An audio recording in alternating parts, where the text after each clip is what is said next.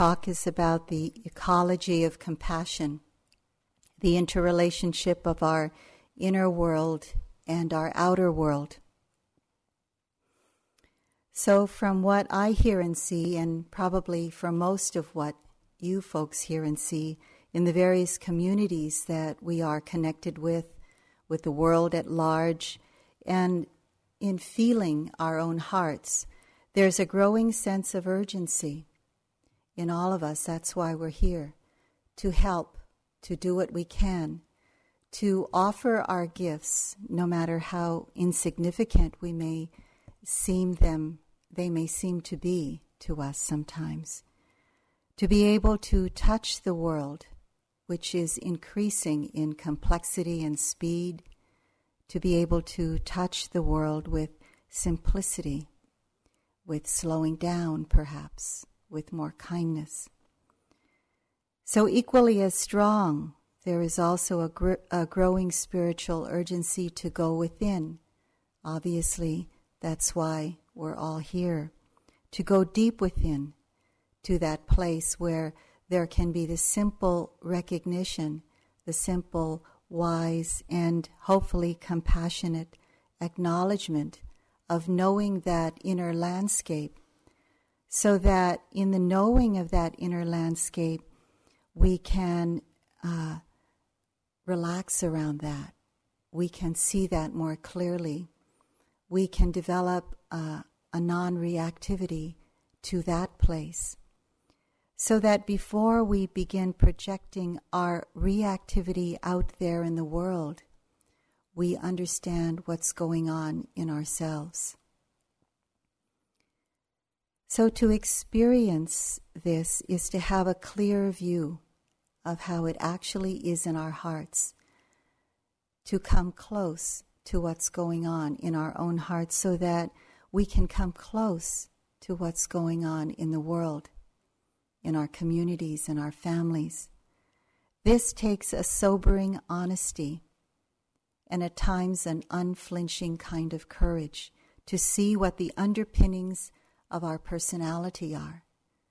What are the habit patterns that push and pull us to think what we think, to say what we say, to do what we do? It can become very painful at times, of course, to open to all of this. A couple of years ago, I read in the Shambhala Sun, they had an article about Buddhist women. And this one was uh, an article of this Asian woman, Agnes Au, and I was very inspired by her words. She talks about the unlayering of this pain. She says, I see this path is actually an invitation to strip naked at one's own pace, and in so doing, to experience the vividness of an unfiltered life.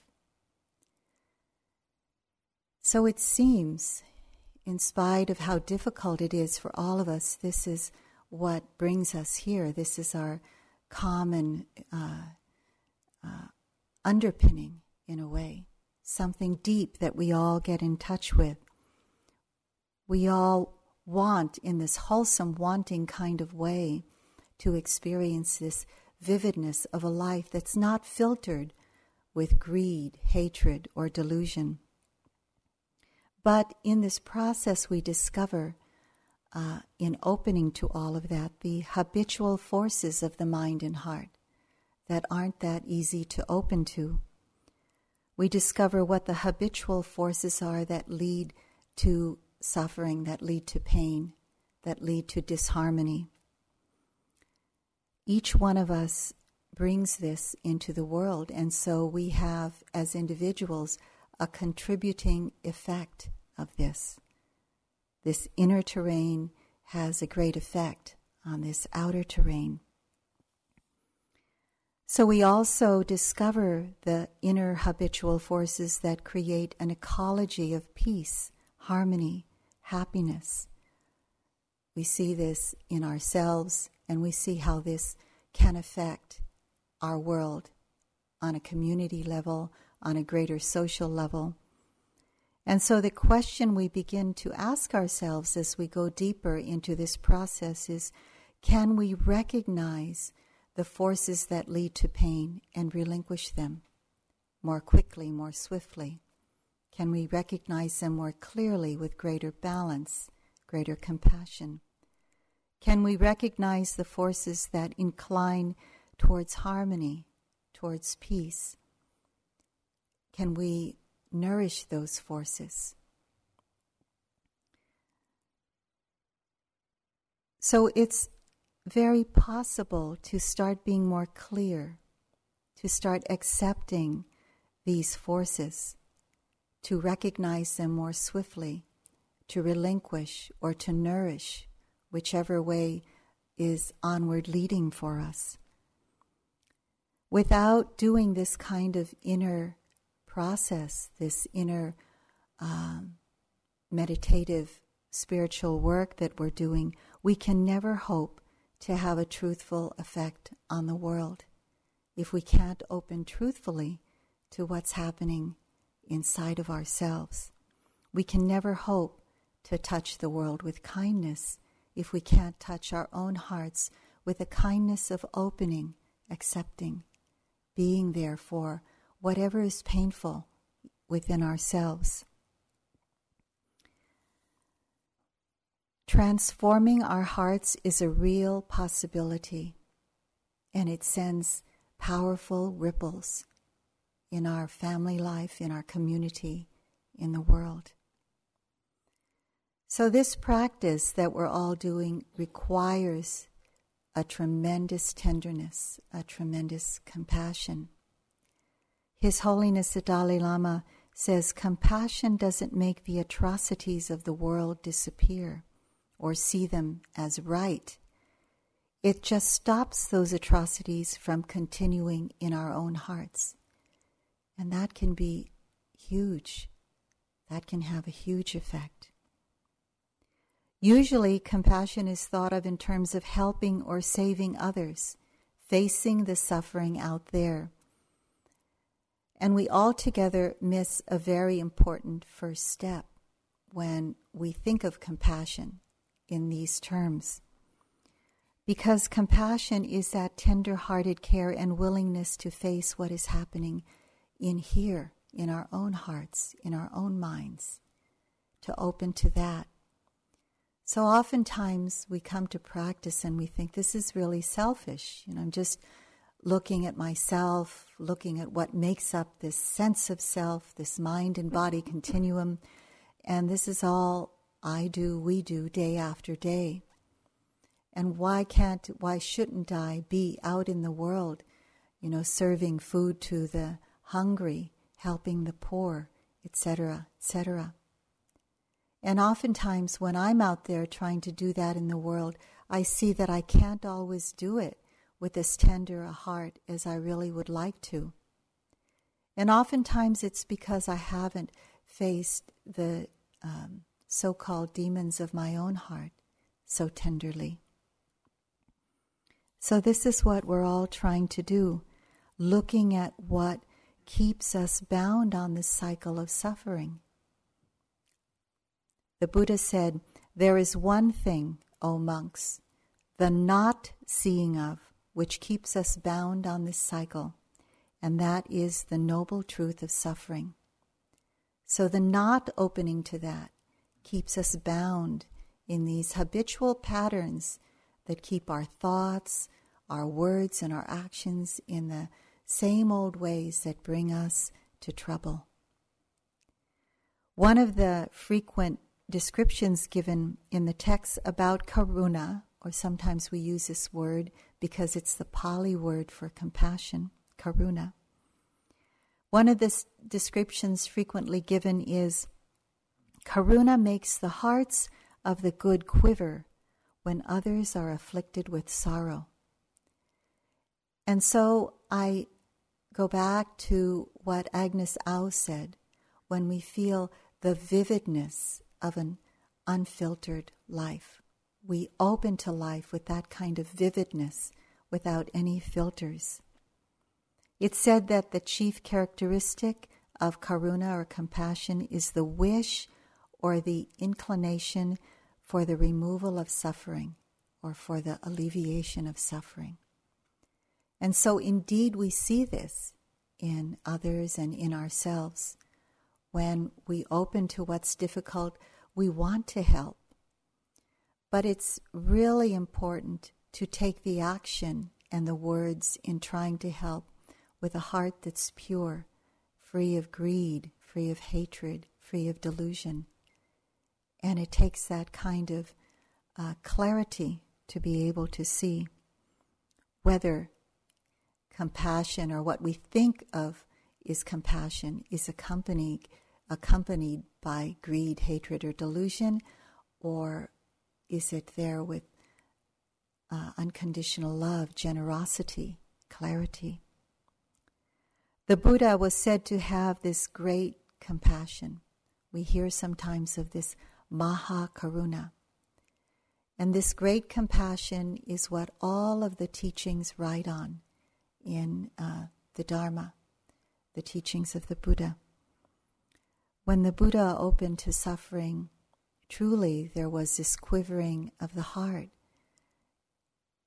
to relieve the suffering of others, and so he offered uh, the truth as he rediscovered it. This state of mind, this very high state of mind of karuna, maha karuna from the Buddha, is what all of the teachings are riding on, and which was the precursor for the Buddha to begin offering his 45 years plus of the dispensation of the sasana of the Dharma. Whenever I hear the teachings, no matter how simple or how profound they are, I always have a deep gratitude about how they're riding on this wave or on this current of the Mahakaruna of the Buddha. And it always brings me back to that time or that connection of the our root, so to speak, teacher. When I do my bows here in front of the Buddha, it's not bowing to this statue of the Buddha, but to the fact of the, the courage and compassion that one being had, which is part of myself and part of all beings, to open to what's difficult, to bring some tenderness to it, and to do what we can when we know that our action and our words are accompanied by non greed, non hatred, non delusion. It's said that there are two wings of the Dharma. One wing is the wing of wisdom, and the other wing is the wing of compassion. And it said that without both of these wings, the true Dharma would truly not fly. Sometimes we hear the teachings and they can be um, really, really profound, of course, and really reach us and make sense to us. But it doesn't penetrate our hearts unless there's compassion there with it. Sometimes it's um, very difficult to hear the teachings when it's a strong, fierce compassion. And um, sometimes I have taken in the teachings from teachers that have been very straightforward and direct with me. It's very hard, that kind of fierce compassion, to receive that. But compassion, whether it's tender or a kind of fierce compassion that really cuts away ignorance directly and swiftly, Compassion supports the growth of wisdom. It enables us to see the truth in its starkly naked manner, from starkly naked eyes and heart. And then that compassion becomes the natural outgrowth of wisdom. From that wisdom, we begin to see it makes sense to be loving and kind. It makes sense to connect with one another uh, in tender ways. Our hearts quiver, of course, because we see the rawness of life. We see the helplessness, the vulnerability that we all are, that we're all part of, that we all face. Sometimes I like to hear the word vulnerability instead of suffering because that's what can be most true for me in the moment. It may not be that I'm undergoing this very difficult kind of pain or suffering, but there is a sense of vulnerability because things are always changing, as Carol spoke about last night. Nothing ever stays the same. There's no complete and permanent satisfaction to hold on to anywhere.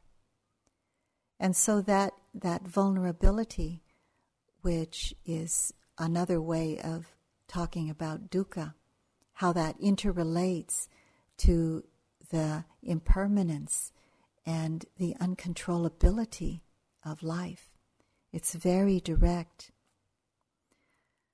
But dukkha and vulnerability, in a very straightforward sense, in a very simple sense, something that we can all relate to, can mean sickness, old age, and death. This is what we're all bound to.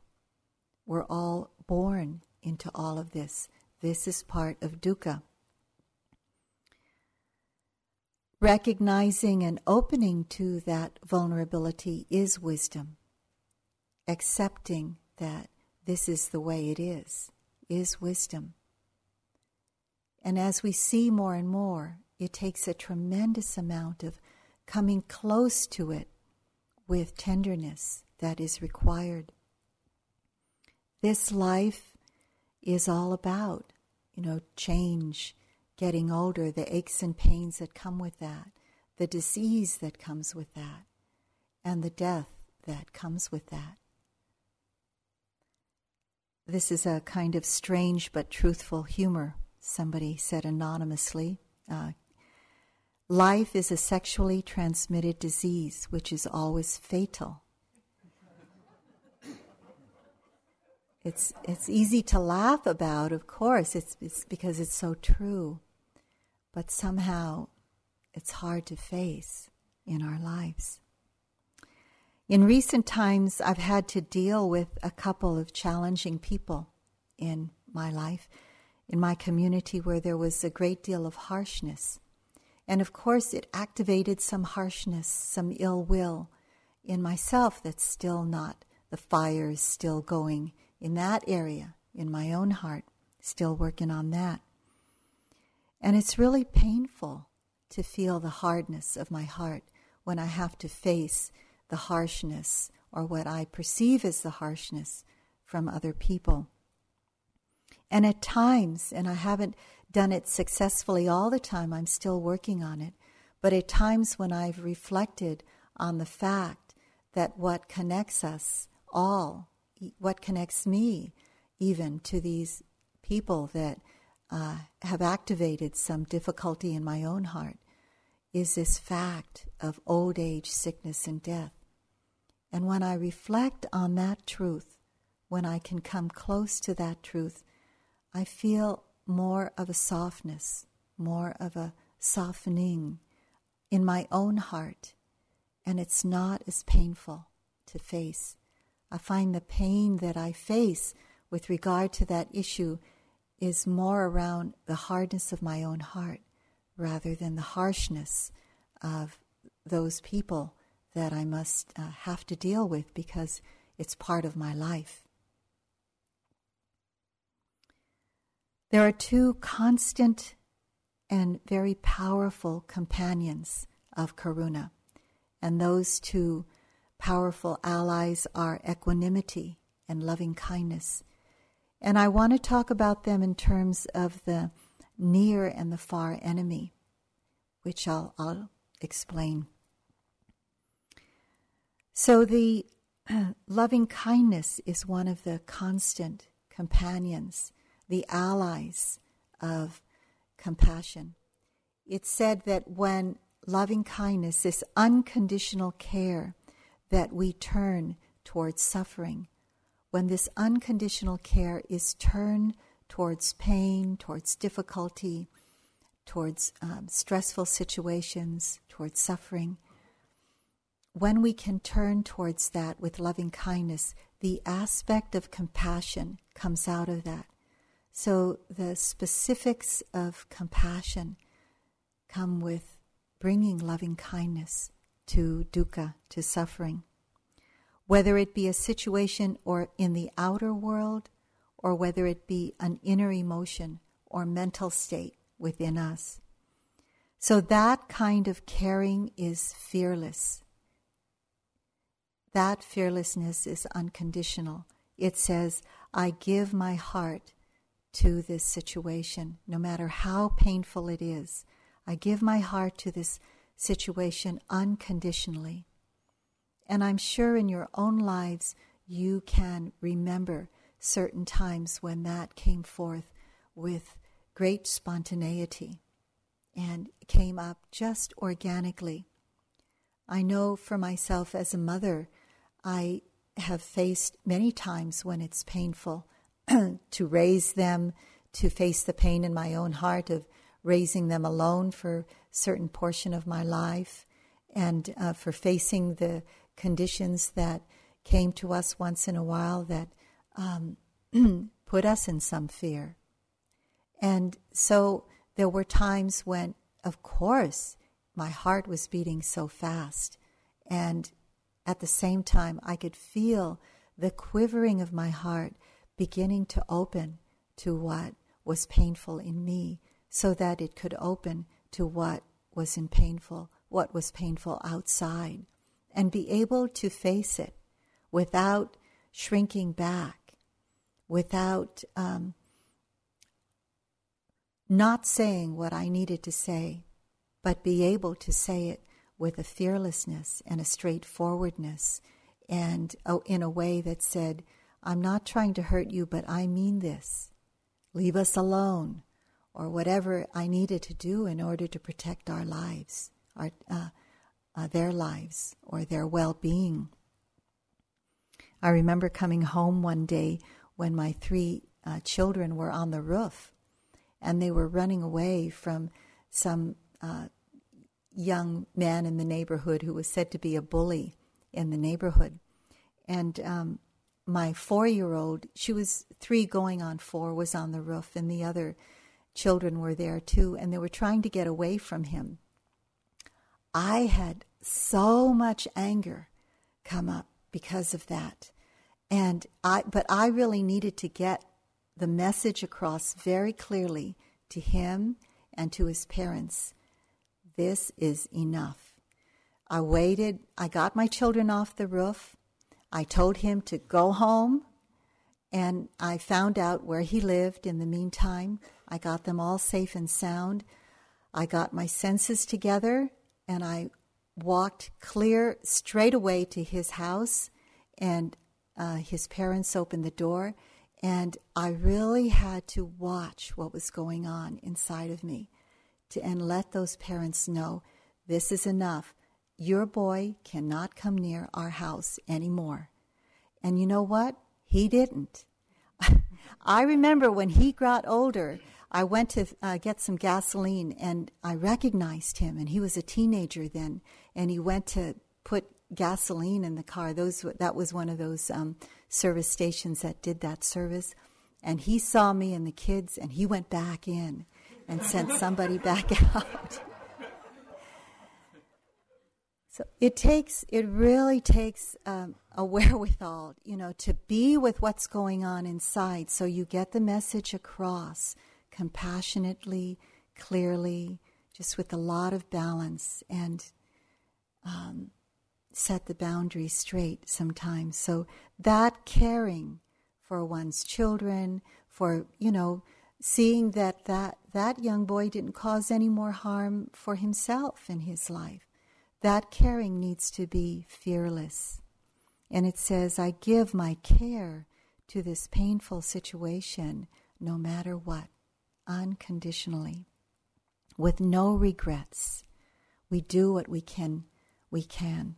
And we have no regrets because when we we have loving kindness and we have that kind of openness, knowing what's going on inside, facing the situation outside, we're we're able to look back on that and say, I did the right thing, as far as I know. So, that kind of fearlessness where we don't have any regrets, where we're able to face the difficulties that come to us and see the beauty of what we did, uh, was brought out by this story from uh, about Roberto de, de Vicenzo, a famous Argentine golfer. This um, comes from Jack Kornfield's book, actually, on forgiveness. And this person once won a tournament, golf tournament. After receiving the check and smiling for the cameras, he went to the clubhouse and was prepared to leave. He was walking alone to his car in the parking lot and was approached by a young woman. She congratulated him for his victory and told him that she had a child that was seriously ill and was dying.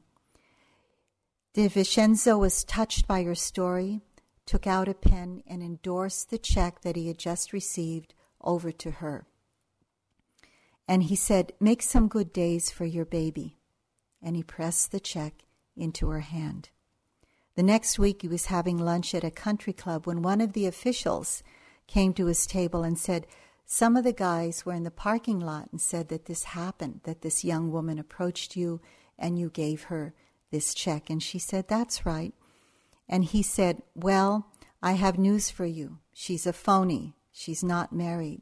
She has no sick baby. She fleeced you, my friend. You mean there is no baby who is dying? De Vicenzo said. And he said, the uh, official said, That's right. And De Vicenzo said, That's the best news I've heard all week. so just to turn it around, you know, and, and see the beauty of that. Have no regrets. That kind of fearlessness. So, in relationship to our own inner experiences of fear, to our own inner experiences of pain, whatever that is, betrayal, it's sometimes more challenging. It's hard enough, you know, to bring a kind of tenderness, a kind of soft, accepting, uh, fearless nature to the pain in the body, which we all do the best we can in uh, trying to open to. But sometimes, for me especially, it's very, very uh, challenging to bring it to the states of mind that are sometimes even hard to acknowledge are there. I had a experience um, last year, I think it was, or maybe early this year.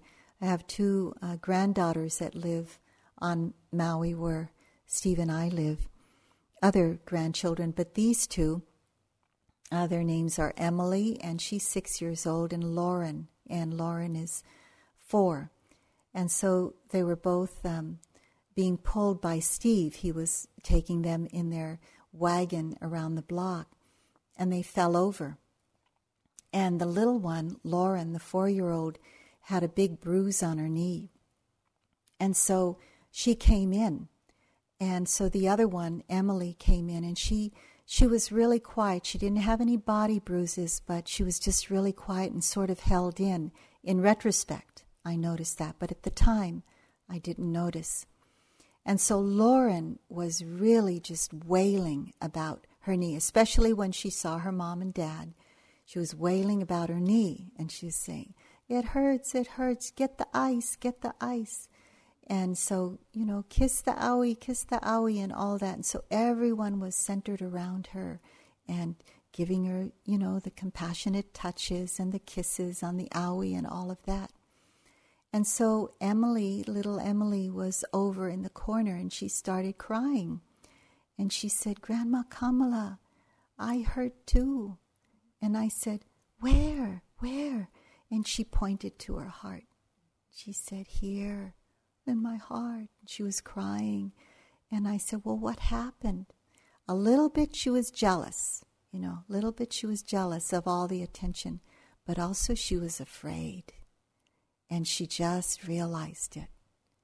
She said, It hurts in my heart, Grandma.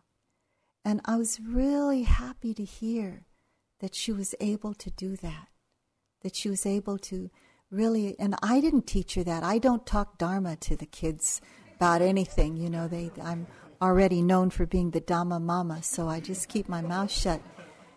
So she just, she just came out with that on her own. So mental pain, fear, you know, just learning how to acknowledge that, to come close to that, takes a tremendous amount of tenderness.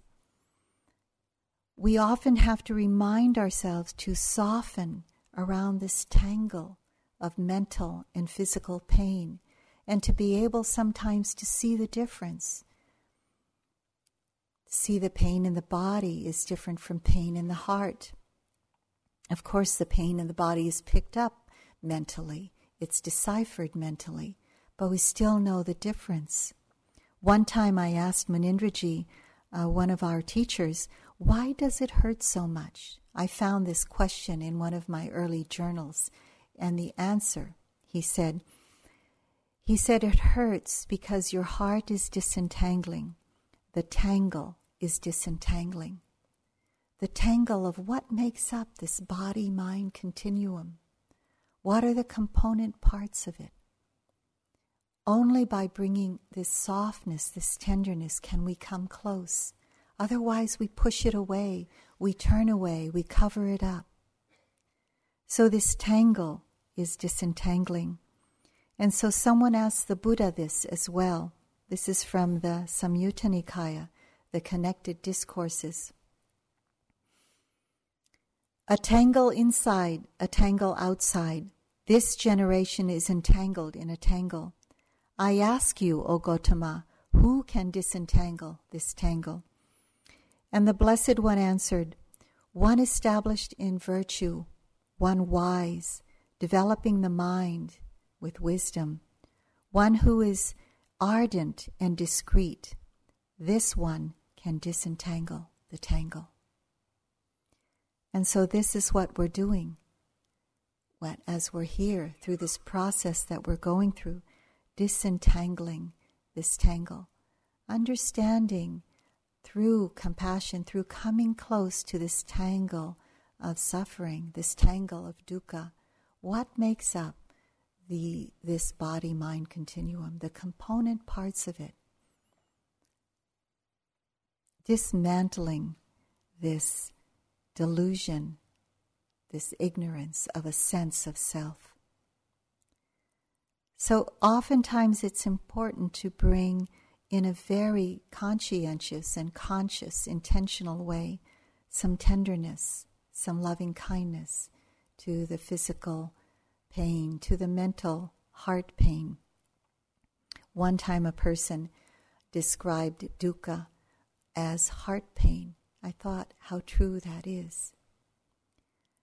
And we use this phrase as Sally introduced uh, last week I care about this pain or may I open to this pain? But in that uh, phrase, we have to remember to put the emphasis on the care part, not on the pain part. Otherwise, we're wallowing in the pain. And this is what we don't want to do. We don't want to get lost in the pain. We don't want to be embittered by it. We don't want to drown in it, to be engulfed in it it's important to have this ability to be close enough to it to see the vividness of it, to see the clarity of what's going on there. Not in a psychological way, but to see what's happening with it, the, the um, way that it changes. This is a way that we can bring a kind of balance to it. The indirect enemy of compassion is an unhealthy grief.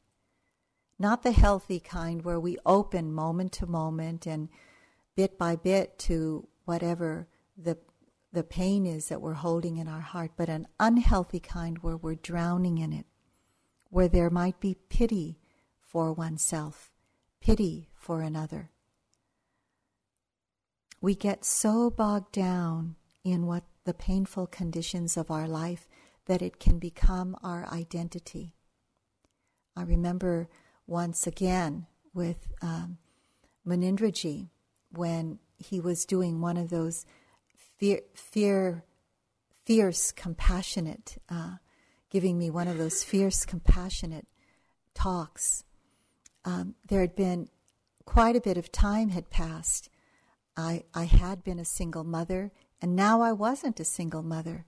I was uh, married to someone, a very, very good man who raised my three children that I had been a single parent with for a long time. He helped me raise him, and I have so much respect and gratitude for him. This is not Steve, by the way, just keep it all straight. And um, that was my husband. Um, so now life was okay. so Steve is my husband. So that life was okay now. You know, things were going along fine. We were well supported in, in many different ways. And um, I was uh, going down down this um, road, Haleakala Highway, and taking Munindra and actually someone else, um, another teacher, Krishnaji, to see a site on Maui. And we were going along, and I was telling him about how it was in the past. And, um, you know, and it wasn't like that anymore, but I was kind of locked in still to the past. And he just fearlessly and fiercely, just with great compassion, came at me and he said, Stop it. And it really just stopped it.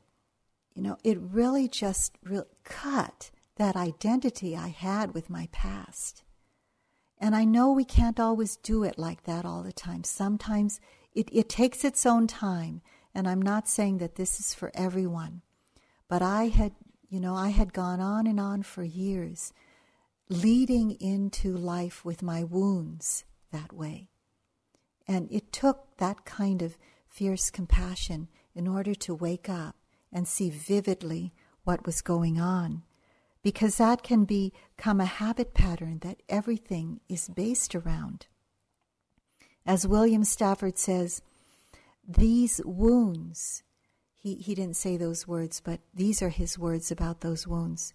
They turn into pearls. They take on a luster. They accumulate as decorations, badges, earrings. End of quote. A solid sense of self in other words, an identity around our suffering, what, however, whatever the specifics are around that. So, in disentangling the tangle, we must be careful about this. We must bring a kind of tenderness and caring to our moment to moment experience and not continually, you know, hook up all the dots and create a solid sense of self around that. Admittedly, we have to put it out there and talk about it sometimes. But to create this kind of monolith around our past, around our suffering, is not helpful at all in the disentangling of this tangle. So if we simply stay present, follow the instructions, just know what's happening moment to moment with uh, the mind, with the body, with our emotions, we're not liable to do this. On the level of dealing with the world, we can be overcome with grief and pity and cannot be uh, effective in dealing with the world. There's an ancient story about someone sinking in quicksand, and out of pity or overwhelming grief, that person jumps into the quicksand to save the other person. And this is all about wallowing in grief and sorrow with, with the world or with that other person. And we can't really help then. So that's about loving kindness and um, the, the near enemy, which is called pity or that unhealthy kind of grief. The other powerful, constant companion of genuine compassion is equanimity. And that's a sense of balance. That's a sense of balance with spaciousness, so that it allows a unwavering, stable, clear view of what is going on. It's like standing next to a raging a river full of a lot of debris, full of a lot of what, what can be difficult in our mind and our body, and feeling very stable, the, the stability and the spaciousness and the balance of opening to whatever is going on, whatever is passing through, and not jumping in that river. It's said that equanimity is what allows the action of compassion to be powerfully effective. Otherwise, we're ineffective when we're with the opposite of equ- equanimity, which is reactivity. When we're reacting to what's going on in the world with attachment, some attachment to some ideal of how we think it should be in the world, or some attachment to um, you know, a goal that we have to carry out. This reactivity can be also aversion to what's going on in the world, maybe a closer world like our family, our community, and having so much aversion that we think we're going out there and uh, offering acts of compassion or words of compassion, but it's so well seen, it's so uh, seen so clearly from others that there's aversion there. And so we aren't so effective in that way. His Holiness the Dalai Lama is, is a shining example of how one can be under extreme conditions. When we watch him, usually he remains calm and balanced. And he says that he tries to act when he knows that there's no aversion or no attachment to his goal there. Although he does say, and I, I, I admit how, how much I respect him for being truthful, that sometimes there is there ill will. Uh, i read an interview of him just recently where he talked about even having jealousy sometimes. Um, so Here's something that he said about what happened uh, when the Tibetans reacted by attacking the police, security forces, and innocent civilians. This made me very sad, he said. It would be much more constructive if people tried to understand their supposed enemy. Learning to be compassionate is much more useful than merely picking up a stone and throwing it at the object of one's anger, the more so when the provocation is extreme. For it is under the greatest adversity that there exists the greatest potential for the cultivation of good, both for oneself and for others. If not for equanimity, the far enemy of compassion, which is cruelty, would be more active. Cruelty is striking out, it's pushing away because maybe we have this strong held attachment to our point of view or to our goal or to our ideal of how we think it should be, or because we have this aversion to how things are.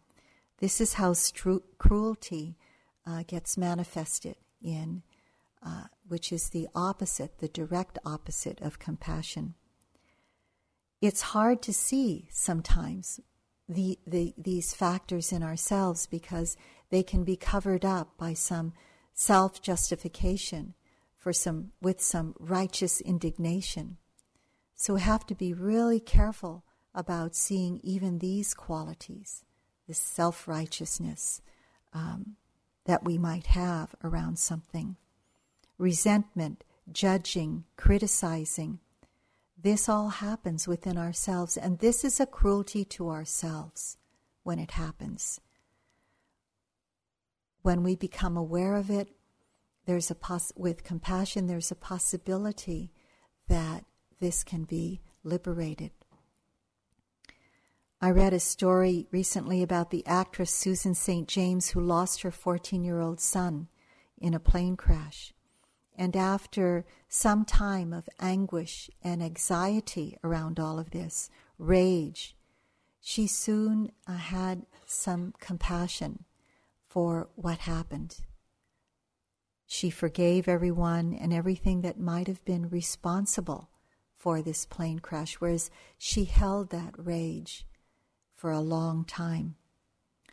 And there was this hard earned observation that I will quote her. Resentment, she said, is like taking poison and waiting for the other person to die. So we often don't realize how this bitterness, this resentment, um, can be a poison to us.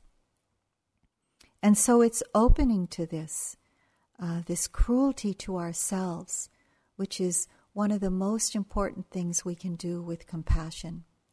Opening to that cruelty that we constantly inflict on ourselves.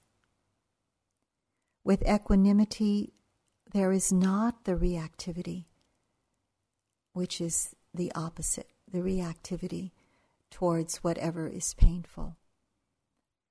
And there's this ability to just open to it with a spacious, non reactive mind. So cruelty doesn't have to be there cruelty towards ourselves, cruelty towards others. So the combination of this loving kindness and equanimity supports and allows compassion to fully blossom and to be active with ourselves and with the world, so that there is this genuineness of compassion that comes out, not tinged with cruelty, not um, a mind or heart wallowing in the pain of ourselves or the world. There's a tenderness and caring that can come to the despair of our own hearts, and thereby able to come to the despair of the world more fearlessly, with more balance, without any veneer of delusion. So I'd like to end with um, an excerpt from a poem of David Whyte, And this is from a self portrait, his poem called Self Portrait. It doesn't interest me if there is one God or many gods. I want to know if you know despair and can see it in others. I want to know if you are prepared to live in this world with its harsh need to change you. I want to know if you know how to melt into that fierce heat of living, falling toward the center of your longing. I want to know if you're willing to live day by day with the consequences of love.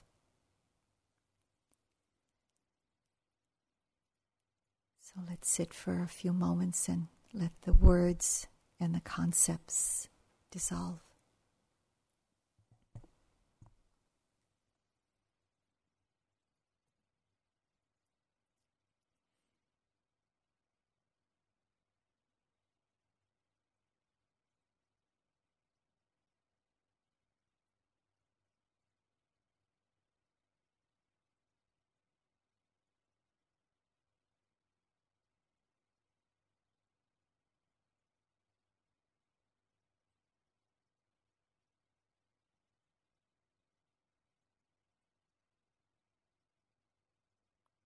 May our love and compassion support us in opening to whatever is difficult in ourselves and outside of ourselves.